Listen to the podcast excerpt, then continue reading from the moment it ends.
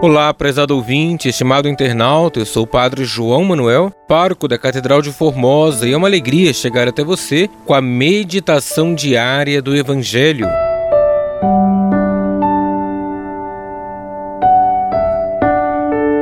Hoje, quinta-feira da 34ª semana do Tempo Comum, iremos meditar o Evangelho de Lucas, capítulo 21, versículos 20 ao 28.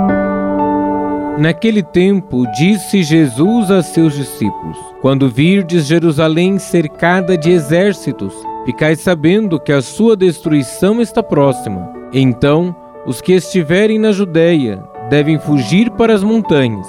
Os que estiverem no meio da cidade devem afastar-se os que estiverem no campo, não entrem na cidade, pois estes dias são de vingança, para que se cumpra tudo o que dizem as Escrituras. Infelizes das mulheres grávidas e daquelas que estiverem amamentando naqueles dias, pois haverá uma grande calamidade na terra e ira contra este povo. Serão mortos pela espada e levados presos para todas as nações, e Jerusalém será pisada pelos infiéis até que o tempo dos pagãos se complete. Haverá sinais no sol, na lua e nas estrelas. Na terra as nações ficarão angustiadas, com pavor do barulho do mar e das ondas. Os homens vão desmaiar de medo só em pensar no que vai acontecer ao mundo, porque as forças dos céus serão abaladas. Então eles verão o Filho do Homem vindo numa nuvem com grande poder e glória. Quando estas coisas começarem a acontecer, levantai-vos e erguei a cabeça, porque a vossa libertação se aproxima.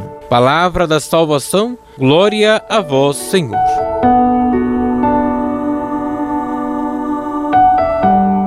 Estimado irmão, estimada irmã, Jesus fala da destruição de Jerusalém descreve como será o final dos tempos, a angústia que se virá e como há de ser o ânimo dos que caminham com fé. Jerusalém era a cidade símbolo da aliança de Deus com o seu povo, onde o templo era lugar da presença de Deus. É em Jerusalém onde Jesus e sua boa nova foram rejeitados. Nunca é demais pensar no fim dos tempos. Não devemos temer aquele tremendo e glorioso dia. Diante de certas experiências vitais e sociais, onde surgem as sensações de decepção, impotência, abandono, onde, humanamente falando, não se pode mais nada, só nos resta esperar tudo daquele em quem confiamos. O Senhor não nos abandona e desponta para nós uma nova maneira de viver. Hoje, tenhamos ânimo, levantemos nossa cabeça